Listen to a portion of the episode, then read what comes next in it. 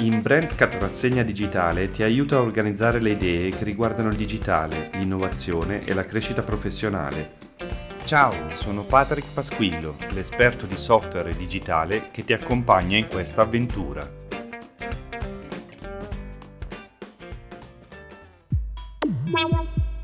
In questo episodio di BrandScat Rassegna Digitale parliamo di tutte le evoluzioni attuali dello shopping offline e online e di come puoi prendere spunto per idee simili o completamente nuove. È utile capire come i grandi brand del commercio online si spostano offline e di come i grandi brand del commercio offline si integrano al mondo online. Siamo di fronte a un cambiamento epocale fatto di crisi dei negozi dove però si possono già intravedere tutte le attuali evoluzioni dello shopping online e offline. Cosa succederà in futuro? Non è ancora chiaro, ma si inizia a intravedere quello che potrebbe essere il mercato dello shopping online entro pochi anni. Se sei un imprenditore commerciante fatto da te, dovresti conoscere il ventaglio delle possibilità testate e di quelle utilizzate dai grandi marchi. Se invece non sei un commerciante, può essere sempre utile conoscere quello che riguarderà tutti in termini di shopping eh, sia online che offline. L'e-commerce spazzerà via il negozio fisico o no? La strada più immaginabile è che si troverà una via di mezzo. Registro questo podcast perché è arrivata da tempo la crisi dei negozi. La crisi dei negozi colpisce tutto il mondo. Si è parlato molto di apocalisse del retail ovunque e se ne parla ancora. Ora si inizia a intravedere la luce su quello che sarà l'evoluzione del commercio online e offline. Vediamola assieme. Gli e-commerce hanno portato tante novità negli ultimi anni, ora crescono a vista d'occhio, ma quanto incidono sul vecchio e consolidato negozio fisico? Se sei un commerciante tradizionale forse ti sei già chiesto se dovresti aprire anche tu il tuo shop online, o forse lo hai già fatto, ma la domanda che si pongono tutti è come conciliare le due esperienze di acquisto contemporaneamente. La risposta la troviamo nelle mosse dei grandi players del settore del commercio. Sappiamo che i grandi marchi sono i primi a muoversi perché hanno tutti gli strumenti tecnici e i dati a disposizione. Vuoi sapere come stanno affrontando la situazione? Alcune catene di negozi fisici hanno dovuto in primo luogo ridurre i loro punti vendita sul territorio, mantenendo solo quelli più performanti. Si sono chiaramente basati sui dati, ma come puoi farlo anche tu se hai più negozi? Per una piccola catena di negozi può essere indispensabile capire se coprire il territorio in maniera capillare è davvero utile o se una parte della popolazione è disposta ad affrontare fare più chilometri e o si acquista maggiormente online su un e-commerce. Ma come è possibile scoprirlo? Non è semplice se non ci si appoggia a una persona tecnica che raccoglie e incrocia i dati per te. Incrociare i dati di acquisto online e offline e valutare successivamente i costi dei servizi che si offrono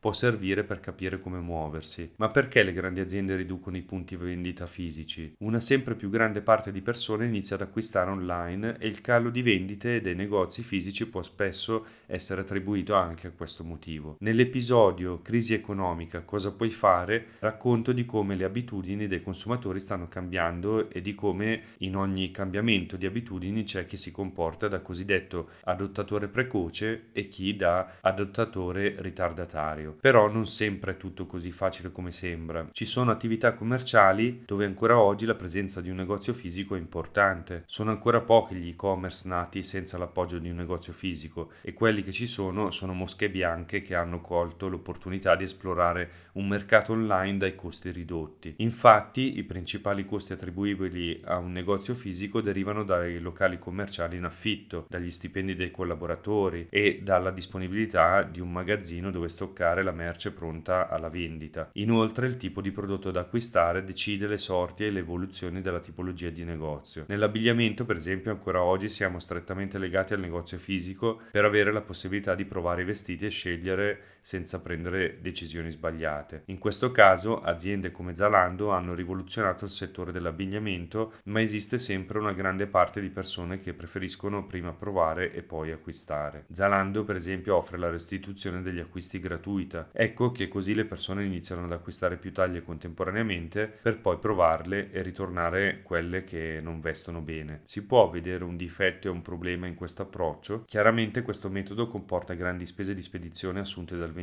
e da parte del cliente spesso diventa oneroso allungare il processo di acquisto attraverso la rispedizione. Non tutti però ragionano allo stesso modo. Visto che esistono clienti che adottano le nuove tecniche precocemente, Zalando è riuscita presto a conquistare il suo mercato online. Alcuni grandi marchi, per far fronte alle spese di rispedizione, hanno però deciso di aprire negozi fisici inusuali. Alcune aziende oltreoceano hanno iniziato a creare i cosiddetti guide shop, i negozi dove non si acquista è la prova esistente di un modello tutto nuovo. Cosa comporta? I clienti continuano ad andare nei negozi fisici per poter effettuare i loro acquisti, ma invece che acquistare possono vedere, maneggiare, provare e scegliere il prodotto più adatto senza però comprarlo. Una volta che si hanno le idee più chiare sul prodotto che si intende acquistare, questo è acquistabile solo online. Può davvero essere utile un approccio simile? I negozi dove non puoi acquistare hanno costi ridotto perché manca il personale o è ridotto all'osso. Inoltre possono disporre di un minore quantitativo di merce perché non è necessario mantenere un magazzino con più pezzi dello stesso prodotto. Quale difetto può però avere un approccio simile? L'approccio sembra funzionare ma il difetto è sempre dietro l'angolo. Non tutti ancora sono predisposti per acquistare online. Ecco che sorge un limite per alcune persone che non possono contribuire ancora oggi a renderlo un approccio adatto a tutti e a tutte le esigenze. Co in casa è però riuscita a trovare un'alternativa valida. I loro prodotti sono acquistabili sia online che offline. Offline i loro prodotti si possono sempre solo vedere, maneggiare, provare, ma non si possono acquistare di- direttamente sul luogo fisico. Quindi un commesso presente in negozio può aiutare i clienti nel processo di acquisto online direttamente sul posto, offrendo nel frattempo anche consigli sui prodotti e le classiche consulenze sulla scelta tipica di un negozio fisico. Una volta acquistato online il prodotto può essere spedito a casa o ritirato sempre nel punto vendita più vicino. Questo significa letteralmente essere a Parigi, acquistare online in un negozio fisico di cui si può testare con mano la sua qualità e ricevere il prodotto a casa a Milano. Non male per chi non si fida ancora di acquistare da uno store online sconosciuto, soprattutto per chi vive di turismo. Cosa comporta questo approccio? In negozio è possibile non disporre di un magazzino per la merce, ma di disporre solo di un tipo di scelta del prodotto. Ecco come per esempio il colore, la dimensione e altre caratteristiche del prodotto diventerebbero facilmente aggirabili e non strettamente necessarie nella fase di acquisto. Addirittura chi ha già visualizzato online il prodotto per cui è interessato può disporre delle sue ricerche online attraverso il personale del negozio che darà i consigli giusti per quello per cui stava cercando. Come? Attraverso i dati e le tracce che lasciamo sul sito e-commerce di un negozio è possibile aiutare il cliente nelle proprie scelte. Oggi il marketing va nella direzione dei dati. Allo stesso modo il design si basa sempre più sui dati lasciati dagli utenti per rispondere a una richiesta non esplicita delle tendenze dei gusti dei potenziali clienti. Anche le case di moda seguono questa tendenza, come attraverso i big data e le tendenze di ricerca degli utenti è possibile creare design nuovi su misura. Il marketing è diventato guidato dai dati. Utilizzare dati davanti al cliente, a mio avviso, è qualcosa che può ancora oggi mettere a disagio, perché non tutti sono ancora coscienti di quali informazioni lasciamo a disposizione dei siti internet che visitiamo. È sempre consigliato consigliabile avere la prudenza nel fare capire quello che si conosce del cliente che si ha davanti. Ecco come entra in gioco anche la questione privacy, che però viene qui sfruttata con il buon proposito di aiutare nelle scelte i propri clienti. Una tendenza che però accomuna tutti i negozi fisici è quella che molte persone osservano, maneggiano e provano il prodotto in negozio per poi acquistarlo solo online, magari acquistandolo da un concorrente come il gigante economico Amazon. Un approccio che va in controtendenza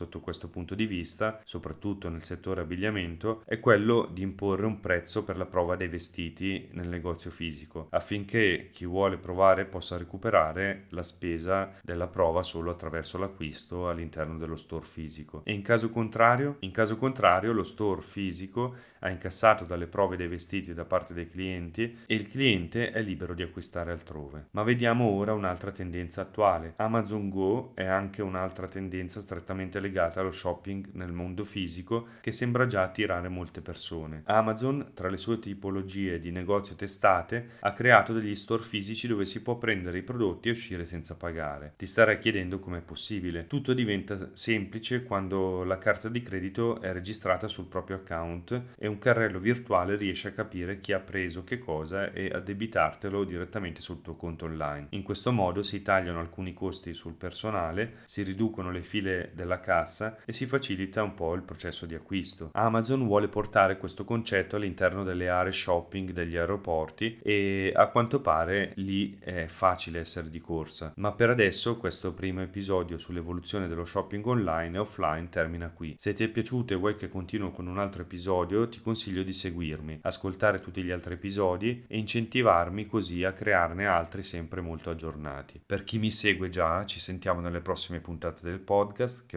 organizza le idee pratiche che riguardano il digitale, l'innovazione e la crescita professionale. Negli episodi di Brandscat Rassegna Digitale relativi alla digitalizzazione parlo di alcuni settori che stanno per essere sconvolti, affiancandoli a settori che sono già stati sconvolti qualche anno fa. Ti consiglio sempre di ascoltarli anche perché se non riguarda il tuo settore, possono aiutarti a raggiungere la, la tua idea professionale più adatta a un mondo che evolve. Se ti è piaciuto questo episodio e vorresti trovarne altri come questo, ti invito a seguirmi iscrivendoti al podcast di Brandscat Rassegna Digitale. Ciao!